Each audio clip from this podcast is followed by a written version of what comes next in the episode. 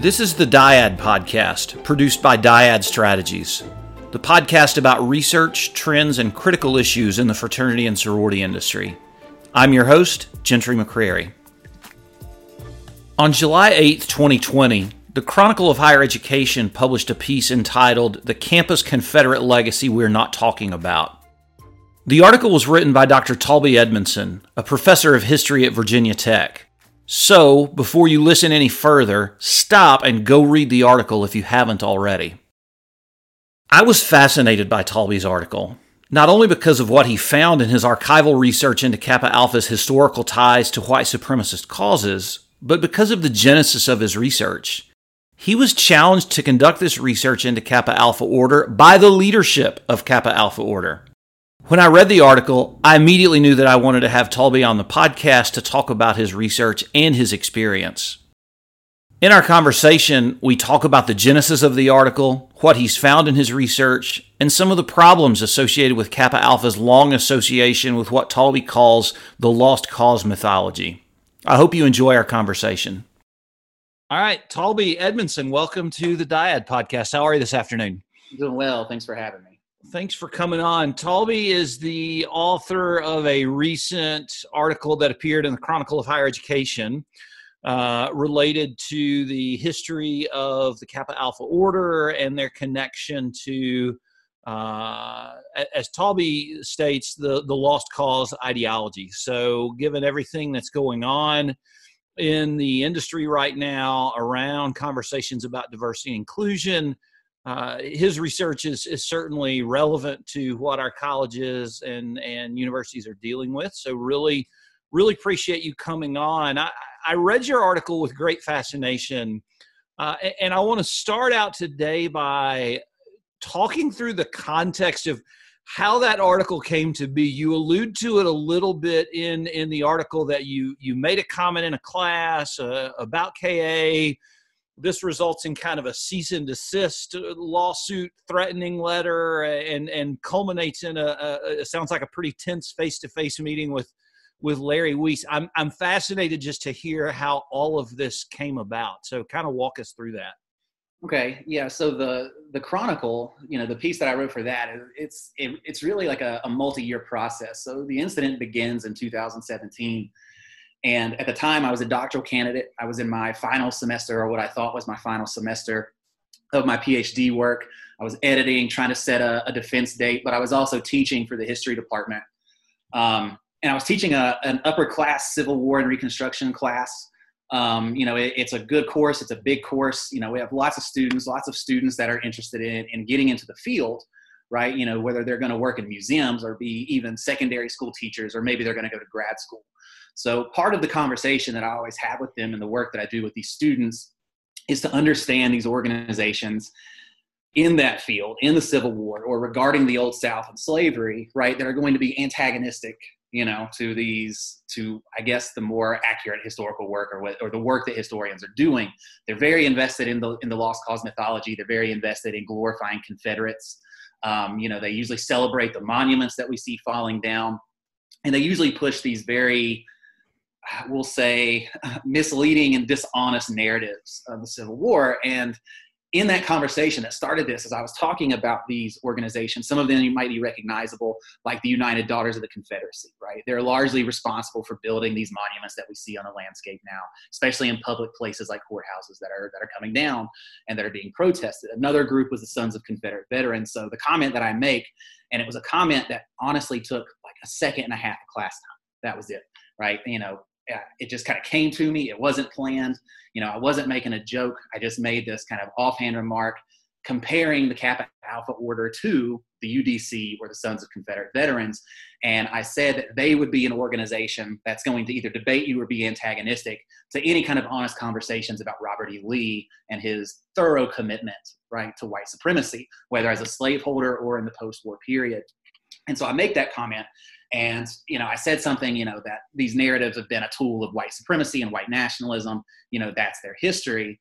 And I move on. A second and a half, it's gone. The the you know, the comments over. It's just a comment you made in class. Yeah, it was a comment I made in class off the cuff. You know, just kind of a, a little quip, and I move on. Two days later, you know, I sit down at my at my office after teaching, and I have this this email, you know, in the subject heading, huge capital letters, it's all caps, you know, you know, Taulby, Professor Taulby Edmondson, you know, uh, guilty of defamation against the Kappa Alpha Order.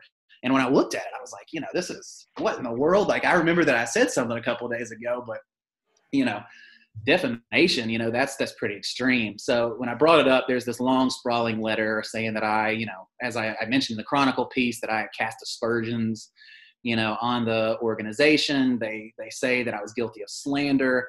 Um, as you read on, like they they mention, you know, something that the university president at Virginia Tech had said about hate speech, and they're like mentioning me, kind of alluding to the fact that I might have engaged in hate speech against them, which is a ludicrous claim. And then throughout the letter you know they start kind of backing up these these claims um, with the weight of their alumni and saying that uh, you know trying to put pressure on me trying to say that you know we some of our, our former alumni our brothers at, at, virginia tech are some of the biggest donors to the university. Some are members of the board of trustees. Some there's a building name after one of them or something you know. So it, the threat was clear you know even if it wasn't just kind of spelled out directly. They were definitely trying to use the weight of those of those donors and their alumni to try to force me into this like very public retraction and apology that they wanted for this again second and a half little quip that came up in my class um, that I didn't plan for or think twice about. I just kind of I just kind of said it. And in case you were wondering, you know, they were going to help me write the apology that I was. Of course, they are very chivalrous, so that was very yeah. nice of them. uh, and they wanted to have a meeting, um, so it, it, you know. Wait, I, so I, before the meeting, who actually wrote the letter? Who who was the author of this letter? Um, you know, I don't know. Their their chapter president was whose name was signed to it. And one of the concerning things that really set in with me is I think that there were other members that were signed to it, but there was a whole slew of people that were copied okay. on the email. It went to Larry Wiese and the national organization. It went to a dean. It went to some staff members here, you know, some administrators at Virginia Tech, and it went out into the community of like local KA alumni. One of which was a lawyer. Two of them kind of prominent, you know, you know, figures here um, in the communities, working at some of the the bigger organizations around. And so my first thought was like, you know, holy cow, you know, they're they're sending us out to like people in Blacksburg, you know, implying that I'm guilty of hate speech, right? Um, and even in 2017, I mean, this is it was risky. So I was like, okay, I gotta I gotta take this slow. Contacted my PhD advisor, and she helped us kind of work out very slowly. We talked to the chair, then we talked to the dean of the graduate school, and then it, it just kind of gets in this weird area where some bad decisions were made on the part of the dean, and you know, trying. I think what the dean was trying to do was try to simmer tensions. Sure. But was the dean was kind of automatically assuming that they deserved right this time that was going to be dedicated to this meeting and so advised me to take the meeting and so um, i emailed him back and you know i, I kind of copied and listed everybody that i wanted on my side to be there you know at the at the meeting you know and uh, said that we would just kind of work through it i had no intention of you know going in there and apologizing um, I did, you know, kind of say I'll go in here and kind of clarify some things about where these comments came from and why I said them. And I clarified, you know, that I, I wasn't trying to single out any single person of the Virginia Tech chapter or even the Virginia Tech chapter. It was more a comment that was about you know the national organization its history and its reputation. Within the context of other organizations that you were talking about. You didn't even single out ka you it was within the context of talking about daughters of the confederacy sons of of confederate veterans. So yeah so the dean wants to settle tensions. He wants to kind of uh, not placate but you know get get everyone on the same page. So you you agree to take the meeting. How, how long was this meeting uh, when did it take place in relation to the initial comments in the email? How, how much time um, transpired? So, yeah, the initial it takes place a couple weeks later. So this is okay. like October at this point. Um, and I, I, think, as far as I can remember, it was like 90 to 120 minutes long. Um, they, the national organization, did honor the time limits that was set on it. Um, but you know, it's still nothing in nothing with the meeting really happened in good faith, uh, is one way to put it. And it becomes this kind of you know hot situation um, in which you know I didn't know who was I can't really remember who was supposed to be there because there was a whole litany of people that they said was going to be there, but they brought a, a, lot of people from the national organization down, not just Larry Wiese. Um, there were some alumni in there. The lawyer that I mentioned was in there, and you know his kind of role in the whole thing was playing like, for lack of a better word, the bad cop. You know, so like if me and Larry were speaking to each other, and it appeared that there was going to be like any ground between us that we were going to work on, uh, this lawyer would just explode, you know, slamming his hands down on the table, saying he wasn't here to hear excuses, you know, saying, you know, implying, you know, throwing, slinging these vaguely, these very thinly, thin threats to me that he was going to take some kind of action, you know, if, if I didn't apologize and rectify the situation that they saw or however they saw fit. Um, so he was pretty explosive, um, and it starts pretty immediately, sets the tone. I mean, the first person that really spoke was my chair of the history department, and he was trying to explain, explain like, look, Taulby is, you know, he's almost done with his PhD. He conducts research in this area. Like we, he's teaching this upper level, you know, Civil War class, not because he's just some random person off the street that we're going to let teach, right, that content at a major American university. Like he knows what he's talking about. And as soon as like that conversation happens, the lawyer goes off the handle um, says he's again not listening to excuses, declares very loudly that he is a Southern gentleman, um, which is hilarious in some ways. um, and that's that really kind of said it from there. Nothing. So, really so far, all that's happened has just given further credence to the point that you made in class. So sure. Yeah, I mean, and you know, we we did try to have conversations about what this history means, and they at least acted like they had some interest in that and wanted to pursue it to, to pursue conversations further about it. Uh, but you know, nobody ever did. Um, and it, it was really, it just seemed to me. I mean, it was all about retaliation and trying to make me be quiet. So was I, there was there tenor in this meeting that you've said things that aren't true you've said things you can't prove like what what was the basis other than just accusing you of slander or or, mm. or or other legal jargon that they threw around what was the what was the underlying basis of the argument that that that, that they were trying to make well it becomes that it definitely becomes that i have made claims that weren't true so i mean at first it was all about kind of like i was saying just a second ago um, about that i had singled out the students of the virginia tech chapter and their alumni and that i called them directly racists and that was a shot at their you know credibility or their reputation so that's where the defamation comes from um, I didn't do that, and I clarified that numerous times, and they kept saying it. And there was a lot of kind of self-victimization going on. The students that were in the room, you know, were saying that they didn't feel safe to walk across campus wearing their letters because of things that I had said, because of some retaliation from other professors or something that who knows how they could have actually heard about any of this. Um, so there it starts that way. And as the conversation develops it, it, leans into me talking about this history that i was connecting them to especially those organizations and this use of the lost cause mythology um, and this kind of celebration of robert e. Lee for white supremacist purposes. And by the end of the meeting nothing had really happened um, um, other than just a lot of conversation some of it heated. Um, i hadn't budged you know they hadn't really budged. And larry Wiese just asked me point blank and says you know you've said in this meeting that you can that you believe or that you can connect kappa alpha order to a history of supporting white supremacist causes. I think that was the phrase. And so i said yes. And then he looked at my advisor asked her um, and she had worked with me on you know my all of my projects at that point and says yes he can he can do it. This is his field. And that was the end of the conversation. He looks at the dean suggests that i do it and the dean agreed that i would that i would do that. And then i was had this research program or project just kind of dropped in my lap and off I went for the next several weeks to, to do it. As you're writing your dissertation, you are you were mandated by your dean to pause your actual line of research to engage in this total other branch in order to placate Larry Wiese. Absolutely, um, and it it does have an effect. So I, I couldn't, I didn't actually get to defend my dissertation that semester um, I couldn't finish it because I was doing all this other research. And you know, in these weeks leading up to the to the next meeting that I was supposed to have with Larry Wiese and this alumni, um, a local alumni, that we were going to discuss what I found, and then to see, you know, if they're going to pursue any type of action against me or if I'm going to apologize. Um, you know, the the students and the lawyer and some of their faculty advisors are still just slinging messages and emails at me, you know, demanding that I do it, that I still need to apologize. I mean, it was it was harassment, you know, is what it was and it did knock me off of my track to do my dissertation. I had to reschedule it, um, or actually just straight schedule it and finish my edits over Christmas break for the beginning of the, the spring semester. And my funding had ran out at that point. I had to pay out of pocket for the credit hour, you know, to defend it. Um, minor minor inconvenience. Yeah, minor inconvenience, sure.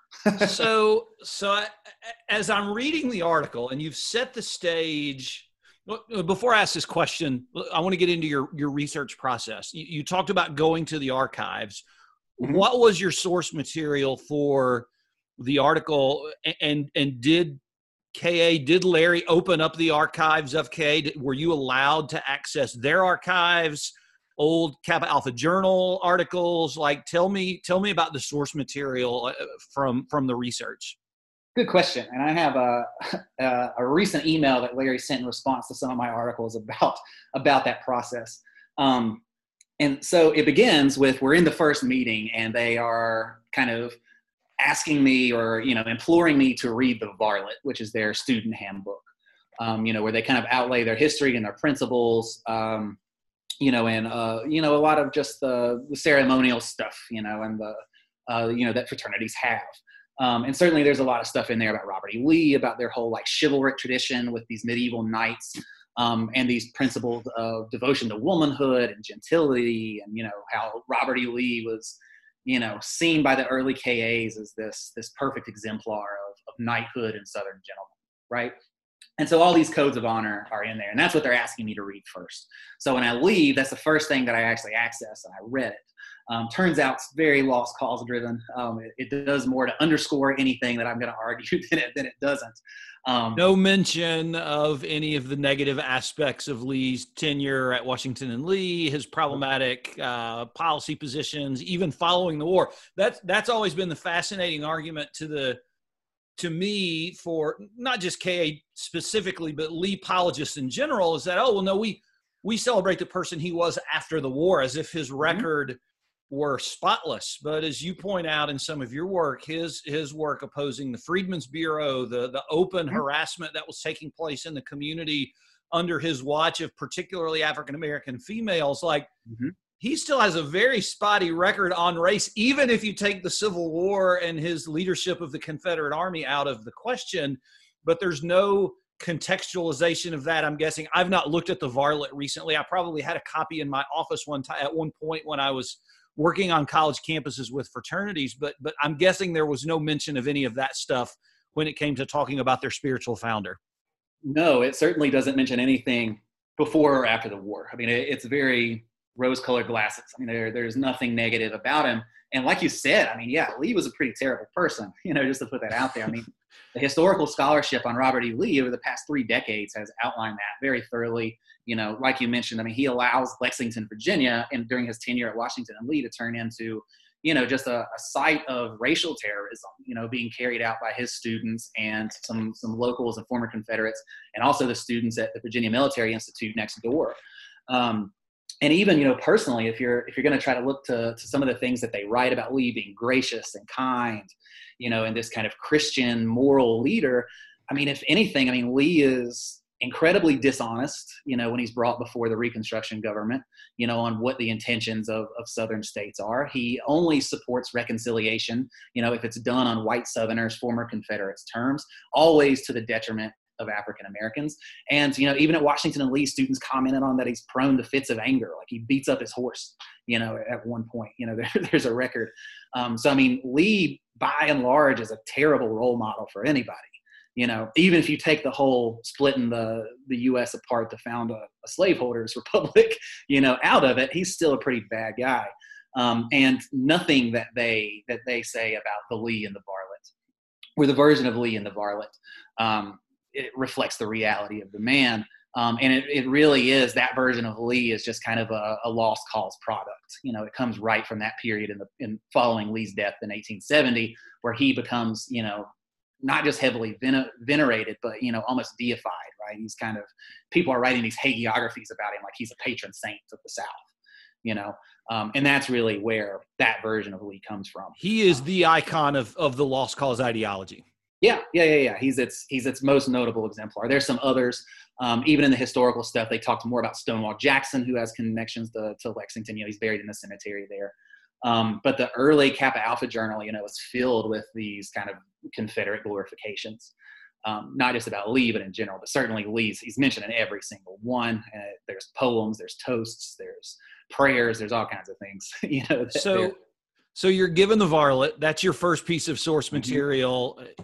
you respond as I suspect you would, like, okay, this is uh, at best a whitewashing of, of history and, and at worst outright dishonesty. Where do you go from there? So, I mean, at first, and I, I knew that I only had a couple weeks here before we scheduled another meeting, and I was still getting these these emails, and I'm still trying to do my dissertation at this point. Like, I'm still like, okay, now I got to really. This is just know, a side project for you at this point. yeah, I really got to get this done so I can get back to what you know I'm supposed to be doing during all of this. so it starts with just some internet searches and I see that you know they have a journal, the Kappa Alpha Journal, that's published. You know, it's their official publication. It's published internally, and I can see that some versions of that go way back. Um, and again, it's just kind of looking on the on the internet. I can find some that go back to the 1920s to the 1870s. You know, and especially in the early 20th century, they're talking about the Ku Klux Klan. You know, they're saying that um, well, one of the first big quotes that I found was the, the, the journal's editor at the time, William Cavanaugh Dottie, writes that you know the Kappa Alpha Order is of contemporaneous origins and an identity of purpose with the Ku Klux Klan. So that pretty much speaks for itself. Not um, even subtle. yeah, it's not subtle at all. And you know, if I if I remember correctly, I think Larry's trying to tell me in the second meeting that I have that Dottie was not even a member of the fraternity.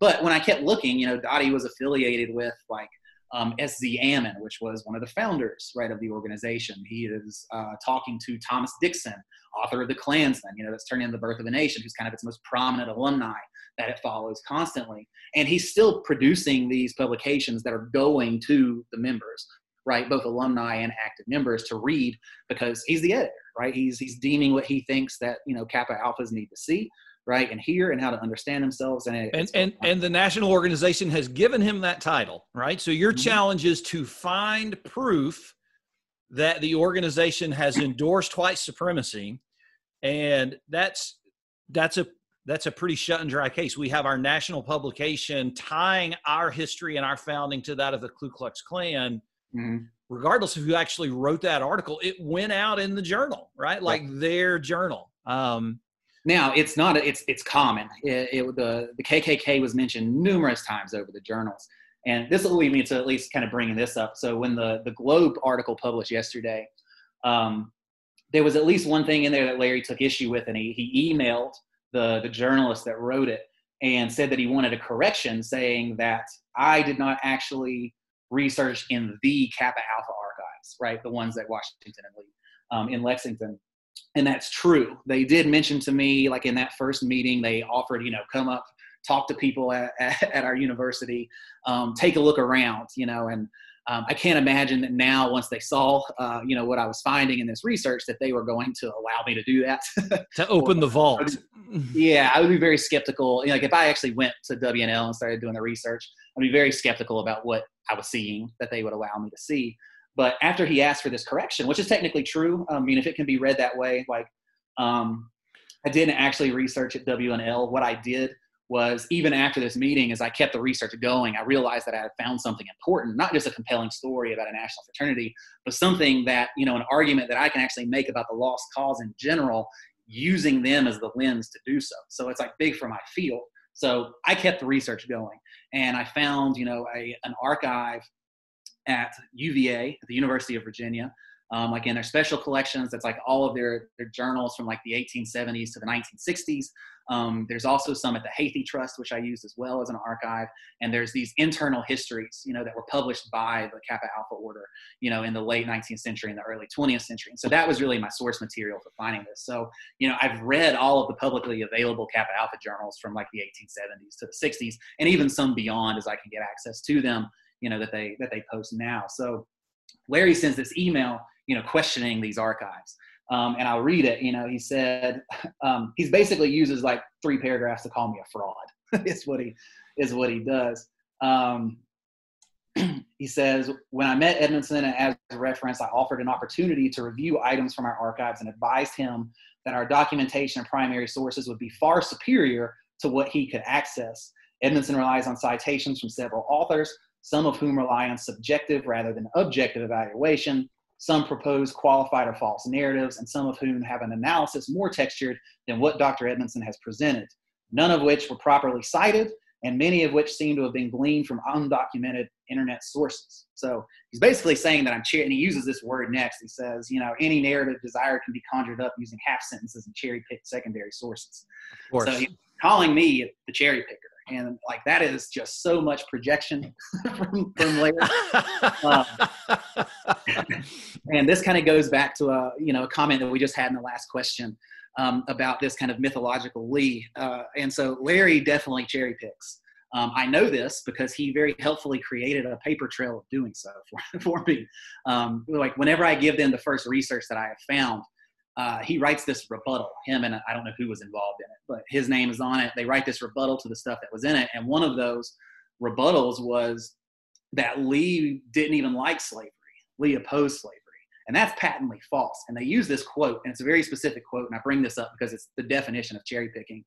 Um, he says that Lee uh, thought that slavery was a moral and political evil because there is this letter that Robert E. Lee writes to his wife in the 18 or the 1850s, sorry, and he says those words. It's in the middle of a sentence. Says, you know, uh, this institution moral and political evil. And so they include that in their rebuttal, just that, right? But if you read on, right, you can actually see just in the next three or four sentences exactly what Robert E. Lee meant.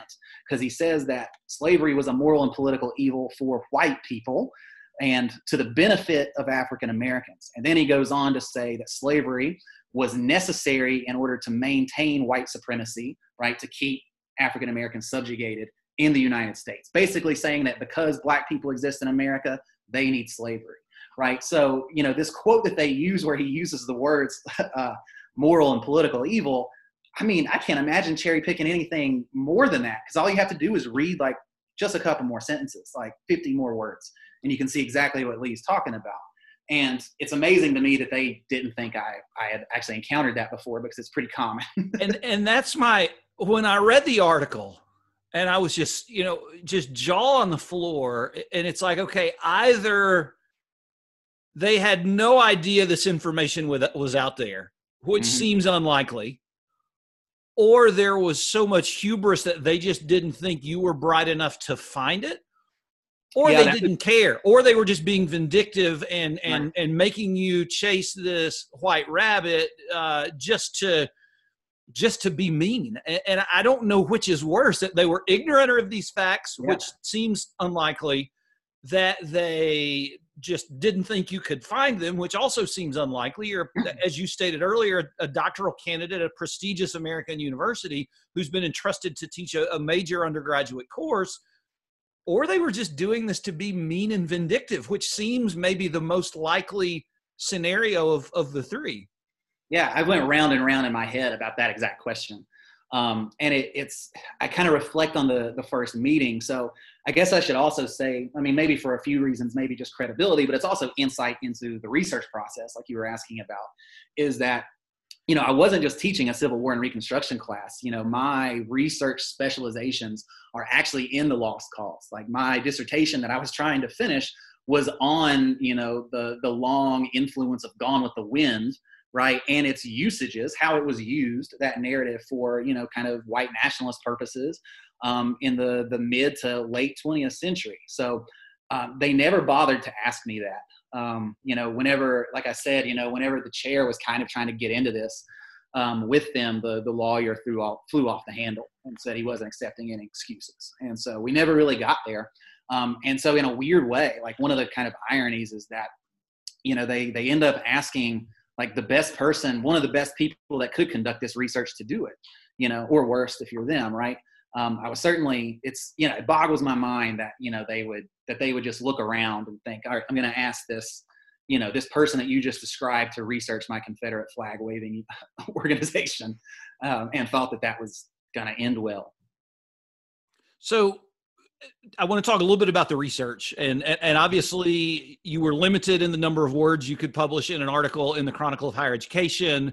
There's probably a lot of other material that's there and dots that that that you've connected as you've as you've gone down this rabbit hole. I, I want to start, and I'm fascinated by the connections between the modern day Kappa Alpha Order and this this pre-bellum organization, Kuklos Adelphon um, in your research, what are the the connections between Kuklos Adelphon the Ku Klux Klan and and the Kappa Alpha Order as we know it now? Okay, yeah, that's a good question, and that's a tricky one, um, honestly, uh, because so much of my research that you know I was doing is I, I, was really looking at how the organization, the you know the new Kappa Alpha Order views itself, you know, historically, sure, um, kind of tracking down these principles and this this celebration of the Confederacy that they do, and trying to find its origins.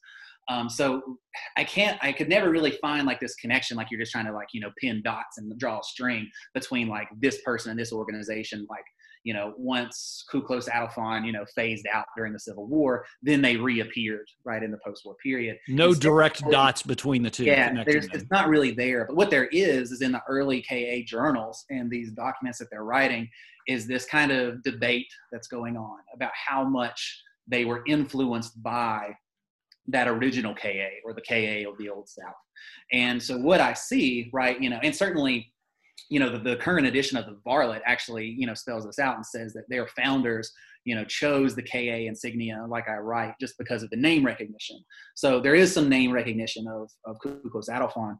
And, you know, but this debate, uh, you know, they, you know, that they have ongoing is is how much they can actually claim that mantle or that kind of historical heritage right? Because they wanted to for some of them. Some of them were saying you know um, and this is really how the debate goes. Some were saying that yes we uh, we're influenced by them or we're inspired by them, but it's in name only, right? We can't really draw those connections between it. But there were still others that were writing these editorials in the Kappa Alpha Journal who were saying we can absolutely claim it because they're saying that you know the original KA was also the Ku Klux Klan, and we're both. So you know that's what they're that's what they're saying, um, or that they're related to both. You know, so they're saying that they're either made in this image, you know, of the original Kuklos Adelphon, or that you know they do have these very spurious connections to it. Um, it would take some some different archives to, to really make those connections. But you can see very clearly with with the Kappa Alpha order as it becomes, you know, they they do kind of see themselves as a as kind of a, a distant relative, so to speak. You know, and for some of them that's how they saw the Klan. Others said, you know, obviously we contributed to the Ku Klux Klan.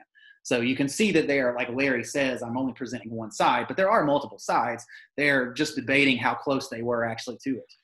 And this is a debate amongst the membership, right? So there are at least well documented sources of members who feel a direct linkage between the organization's founding and principles and sympathies and those of the Ku Klux Klan. Yeah, and I mean, even one person, you know, one of like prominent alumni held like a political office in Louisiana was writing and said like you know we've had this debate you know over and over in these pages but of course we're related to the ku klux klan and Kuklos Adelphon. and then he says but of course we can't write that out loud you know and say it so they're like actually acknowledging right that they that they kind of have to hide this this kind of historical connection um, and speaking about it honestly because in the 20th century i mean it's going to be to where you know you're seeing that become less popular right? There's going to be public public opinion is going to turn against outright lynchings and displays of racism to some degree so they recognize those changes too and you can actually see those changes playing out in the way that they talk about themselves. At at no point, and this is what fascinates me, the, the posture of the organization is so defensive. And even in the face of the irrefutable evidence that you've provided, uh, at least establishing that there's a direct link between membership sympathies between the founders of the organization and the early members of the organization, at least up through the 1920s, uh, and the, the, the sympathies of the Ku Klux Klan, a very well established historical record about Robert E. Lee and and and some of his problematic attitudes related to white supremacy.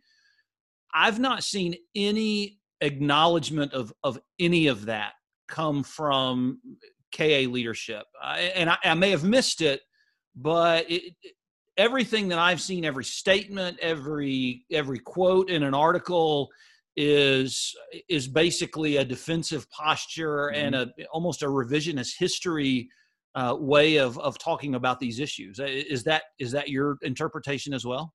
Yeah, it's my interpretation. I mean, that's that kind of sums up how I dealt with them too. It was very defensive, especially so. Like like I said, whenever they were still trying to push me into doing this big public apology, and Larry had sent me on my way with this new this new research project project is um, that they had continued to send those those harassing emails and but as soon as i gave them and this is one thing i mean i, I can say larry never operated in good faith um, with me is he was allowing that to go on. He saw all those emails. He saw that they were being delivered to me. But as soon as I gave them right the first glimmers of what I was finding in my research, it stopped just like that.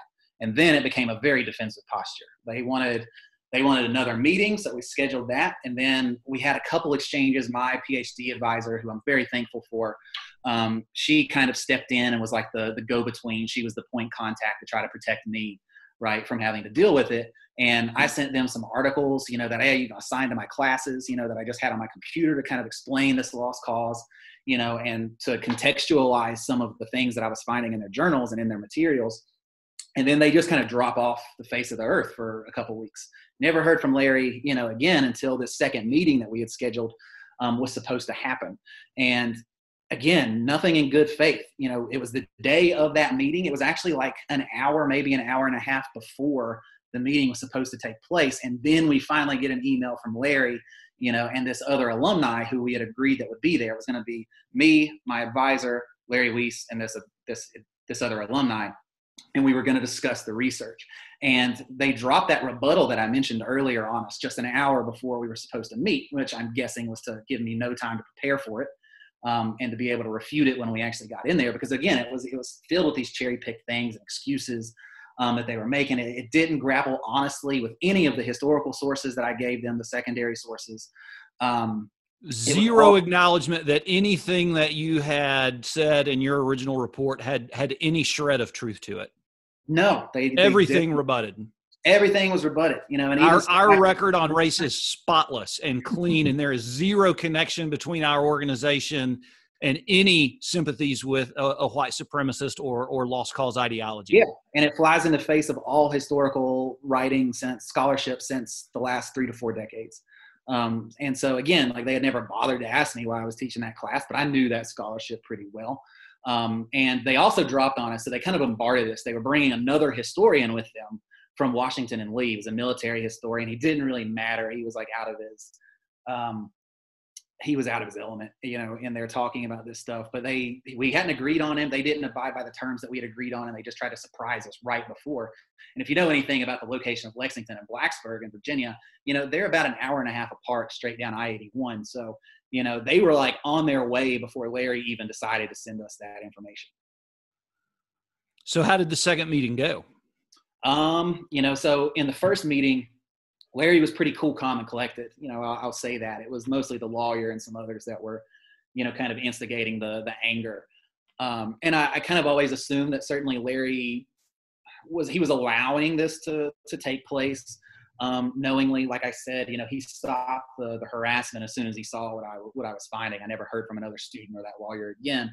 Um, but you know, the second meeting was kind of a 180. You know, it started out, everybody was calm. We just kind of shake hands, everybody greets each other. We sit down and we start trying to work through their rebuttal and them just trying to make excuses. And neither me nor my advisor really budge on it. We just didn't agree to. And again, this is happening in November at this point. It was like, if memory serves, like a Thursday before. Um, before Thanksgiving break, so the campus was mostly empty. They had had some like, like the Kappa Alpha members of the tech chapter had gathered outside of the building you know it's late in the afternoon nobody's there. So it's this very like uh, it's a it's a situation that nobody should have been in. The dean didn't even come to it right? And the, the dean had requested that this this happen. Um, and just kind of over the course of that larry just got more agitated and angry. And at the end when time had ran out they at least honor it but he just gets mad and leaves and storms out and says i'm going to hear from their rep- representation. Did you ever hear from their representation? No I would really look forward to the discovery period if I ever. uh, you're you're how old during all this, by the way? Um, at that point, so that was three years ago. I was 28. You're a 28 year old doctoral student. Mm-hmm. Wow, fascinating. So, so the the research is what it is. Are you are you going to be publishing more? I mean, obviously, there's the Chronicle piece. You were limited in, in how much you could publish in a in a in a publication like that. Are you working on a an article, a book? Like, is this research you're interested in continuing to pursue? It sounds like it's directly linked to your your kind of area of research. So, where where do you go? Yeah, and I, I mean, this kind of reflects to a little bit more on just understanding the Kappa Alpha order more broadly. Um, certainly, you know, as the situations with you know the southwestern chapters that are that are kind of pushing, or the southwestern university chapter that's pushing back along sure. with some of those, um, or the the Joe Kennedy Ed Markey you know kind of debate that's ongoing. You know, if there's an opportunity to publish, you know, in a public facing another public facing piece, I'll I'll do it. Um, I am currently working on a, a, more scholarly version, you know, of this for a for a big for a big journal because I do think that what I found, right, and this is again, you know, they kind of unleashed me into this into this thing into this world that I would have never thought to to to research, but they're like such a perfect representation of what the lost cause mythology is, and I can explain that. So like you know their principles right? They have several. So they have the the confederate veneration the southern gentleman because lee is uh, the exemplar of the southern gentleman but he's also this chivalric knight right? So they kind of take this background you know of this which is also fantasy. It's all mythology of the crusades you know saving this christian homeland. Um, and then they also push these other ideas like you know devotion to, to womanhood and you know gentility. Um, and it's all again spelled out right there in the varlet even in their 2020 version you know i think it was published in 2018 um, in the most recent in the most recent version. So what i kind of already been developing right in my research was the use of lost cause mythology. So pro-Confederate, Confederate celebration, celebrate Robert E. Lee, um, was how it was used, uh, or how like that mythology became this kind of underlying like ideology that kind of set up Jim Crow, right? It kind of it pushes these white nationalist ideas that they saved the South during Reconstruction, right, following the the emancipation of, of, of the slaves um, because during Reconstruction, and the Klan is kind of the saviors or the heroes of this narrative in the Lost Cause, um, because that African Americans were, were holding office, they were voting, they were pursuing their own political interests, so therefore they were threats to white supremacy, and they were right. So the narrative in the Lost Cause becomes this kind of white nationalist defense of the Ku Klux Klan or Southern redeemers, as they as they are called, people who redeemed and saved the South right, in this post war period. And the amazing thing about KA is not just that they're doing the lost cause, they're actually taking this other mythology of, of this other white nationalist mythology of these medieval chivalric Christian knight crusaders, right, that saved the Holy Land, you know, in the medieval ages from these infidels, Muslims or brown people, um, and applying that to them. So they're actually taking the lost cause and grafting it directly over top of another white nationalist mythology. And it makes it state very clearly, right, everything that the lost cause and what it is. Um, and so that's really my my argument that I would go forward with in you know the uh, uh, the scholarly publication, but you can also branch off these other these other principles that they have. So devotion to womanhood, you know, comes from this period in the post-war era era where this protection of white womanhood was used as a pretense, right, for lynching and the protection of that white Southern homeland you know, so to speak. You know, so if the Klan or the Redeemers or, or lynch mobs are these saviors of, of white, you know, feminine purity, right? That's exactly where it's coming from. And again, this is not something that I'm just making up or as an interpretive leap. It's written in the Kappa Alpha Journal. You know, one of their one of their uh, one of their their knight commanders, right? So that's like their national president. Um, it's a it's a prominent you know alumni who's voted into that into that office. a very clannish name. Like that was probably the first thing that jumped off to me was knight commander. um, you know, he was, his name was John Temple Graves. You know, he uh, was a celebrity. He's another celebrity, just like Thomas Dixon Jr., that the Kappa Alpha Journal follows avidly. Uh, but he won his fame in being a champion for lynching, right, in the South. Like he literally toured the country going on a lecture circuit and giving speeches about the virtues of lynching and says, right, you know, point blank in these speeches that he's giving is that the lynch mob is the bulwark, work, the necessary bulwark between right? These white women and then these black beast rapists, right? To use the kind of trope that is used. And he's so prominent, he gets called out by Ida B. Wells, you know. Um, but the Kappa Alpha Journal is, you know, talking about his his speeches, saying that he gave the most forceful and passionate speech, you know, on the lynching question. And in one of them, they say uh, that he reached the same conclusion as brother Thomas Dixon Jr. did in his novels that we need to separate the races right? And then you can look to the Kappa Alpha Journal some more, you know, throughout the years, and they're writing these kind of fantastical stories about their founding, you know, in the post-war period, saying that you know white women were were cowering in fear, right, to the freedmen, to the to these emancipated slaves, until they were saved, right, by the Southern gentlemen, you know, who they saw themselves as, and the Klan. So, you know, essentially we we focus on this idea that Kappa Alpha is, you know, heavily invested into the Confederacy, but it's not really the direct link to the Confederacy that they have. It's a direct link to redemption and reconstruction um, that really the organization sprang from. That post-war period where where you know racial terrorism was was common, and they they claimed that you know as their as their origins. And and given that history and that context, you were probably the least surprised person when you began your research to see a group of KA members from Ole Miss posing with guns in front of the Emmett Till Memorial sign. Yeah, a, a, a, young man who was murdered for allegedly, and mm-hmm. as it mm-hmm. turns out, probably didn't happen, whistling at a white woman. Uh, yep, not not too hard to connect those dots. Yeah, absolutely. Um, yeah, it's the, the symbolism is crazy, and it's not. It, it didn't surprise me. Um, it was it was shocking, but not a surprise. Um, and I guess you know the final point here is you know if we're going to focus on KA, you know this wouldn't come out in an academic piece or a piece of scholarship, but you know some of the debate that they're now having with these other chapters is that we got to renounce the Confederacy and we got to renounce Robert E. Lee. But it's not just Robert E. Lee; it's, it's much bigger than that. Thing. Yeah, it's the Crusade thing, the chivalric knight thing, the devotion to womanhood thing. Um, it's all of it. It's their it's their principles, you know, and this this kind of history from the ground up. Um, that the whole thing is rotten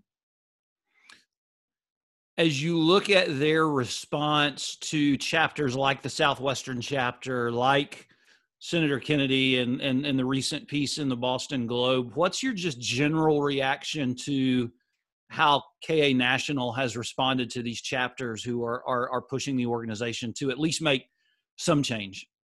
Um, kind of kind of mystified by it to be honest like some so much of it and i've talked with my like phd advisor we followed it closely because you know we were right there um, you know, three years ago with with all of this. And I, I, don't know. So much of it seems like an unnecessary power battle, you know, between Larry Wiese and these these chapters. Um, one of those chapters, the Southwestern University chapter, reached out to me after my article in the Chronicle came out.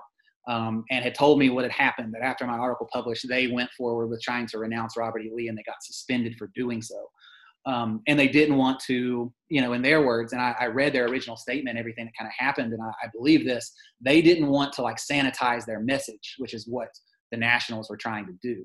Um, they wanted it to, and this is the one thing that I think separates the Southwestern chapter from some of the other ones that I've seen, is that they acknowledged that there was a historical wrong and harm done, and they, they wanted to rectify it. And those are necessary steps. And the Nationals seem like they have absolutely no interest in doing that. Um, barely. Not only are, are they not interested in doing that, they're not even interested in acknowledging any of the problematic right. aspects. It's a it's a it's a complete position of denial in the face of overwhelming yeah. historical evidence. And I guess what I find curious is that you know in the past, you know, even in the '90s and the 2000s, Larry had moved, you know, to ban Confederate uniforms from being used and paraded in. So like, I don't know why he doesn't see the writing on the wall right now, you know, in this post George Floyd you know moment where these monuments and this this these this celebration of Confederates is being not just being challenged, it's coming down. And and if you look at his statement, even this gives you some insight into into Larry's mind. His statement, I was at Alabama when the incident occurred in, in 2009 and have my own thoughts on what, what happened there. But Larry's statement, as you cited in your article, had to deal with, well, we can't uh, we can't offend our host institutions and and and cause offense and and expect to be relevant. At no point was there any acknowledgement that it was problematic. It was projecting well other people are offended by this so we need to change it. It's not yeah actually this is problematic that our members are still parading around campus in confederate uniforms waving confederate battle flags. There there was never an acknowledgement of that. It was all about well we can't we can't offend uh, other people and our host institutions and and remain relevant therefore we're going to make this change almost blaming society for forcing them to change instead of acknowledging the very simple fact that maybe parading around campus dressed like Robert E. Lee was not the best thing to do. Yeah, exactly. Um, and it, it kind of reflects like if you read some of their memos and even in their interactions with me, like in this rebuttal that they write, is that they yeah, I mean, it, it's kind of just this. These were just traditions, and they were harmless. You know, that's kind of the what they're pushing. And yes, we've had to change them. And I think, like to me, like in that second meeting, Larry was talking about, and this I think is actually in the rebuttal, so it's written down somewhere too. That you know, Kappa Alpha has followed the trajectory right of american history and they've grown as you know american history has grown to be more welcoming and supportive of racial equality um, which is as a historian that is a that's a crazy type of view on the world to take um, because it, it's very whitewashed you know quite literally. Um, you know they you know african americans you know have been protesting confederate commemoration since it started you know. So uh, what it took them to the 1990s to finally do something? Like you know and it and that that language of just harmless traditions is still reflected. You know i was actually looking back at the rebuttal you know a couple weeks ago and something that really jumped out to me was that he said like i don't remember exactly what year this was it was in the past couple decades that well we reviewed how many chapters were actually parading in confederate regalia um, you know, and it said like no more than 20%. Like that was like something I was supposed to think was good that a fifth of your organization is engaging in, in Confederate cosplay. Like it's not really the statement that I think that he thought he was making. I, I live in, in Tennessee where our governor has some very prominent photographs of his time in KA at Auburn uh, in his in his lovely Confederate uniform. So that that played out in the most recent gubernatorial election. So no no surprise there. And all um, that came out like after Northam in Virginia, you know, had the, the blackface of the Klan regalia scandal. We never found out which one in Virginia he was. um, but uh, he was, I guess he was one of them. But then, yeah, they scoured the yearbooks. And so you saw a lot of Kappa Alpha stuff coming out of those yearbooks as far as blackface and Confederate commemoration. You know, that was taking and, place. And, and, and as my friend Lawrence Ross has discussed, he was the least surprised person in the world when, when all those images began surfacing. Because if you've done the research, if you've read the history, you know those pictures are there, yeah, right? And you know where they're going to come from. And there's so many still just floating out there, you know, waiting to be found. Absolutely. Taulby, we could talk for forever. This has been a fascinating conversation. I really appreciate you coming on uh, I think the work you've done is is important. It really shines a light on uh, some of the issues associated with this uh, fantasizing the the lost cause ideology and and and the analogy in the article that I, I think most resonated with me is that we can't just focus on the monuments.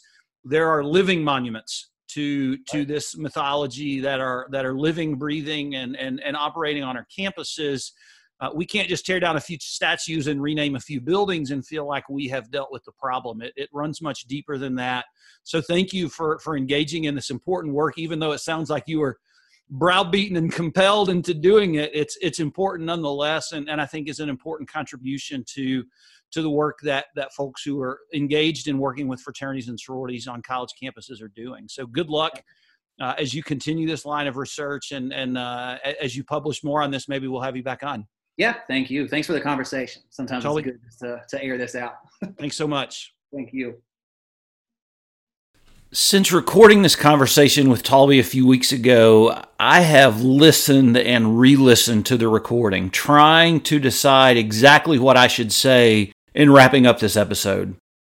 There are a lot of things I want to say, but instead of teeing off on Kappa Alpha leadership for their bullying, denial, and head in the sand approach to their own history, I'm going to try and offer something more constructive.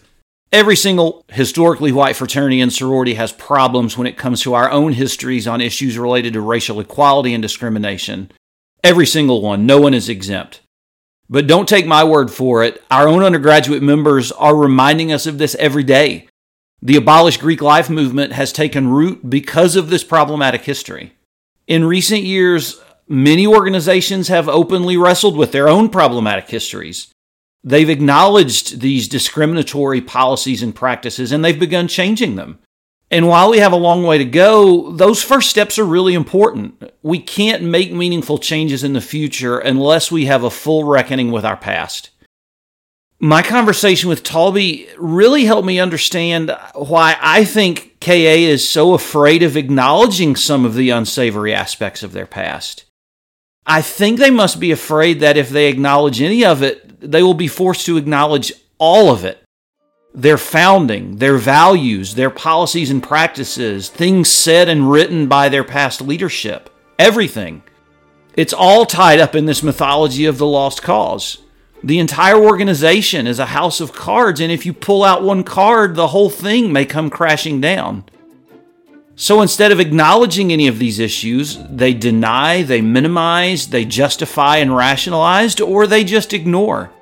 And to be fair, KA has probably done some really good things in recent years to try and address issues related to diversity and inclusion with their undergraduate members, but you can't really address any of these issues until you address the organizational culture that stems from that long problematic history.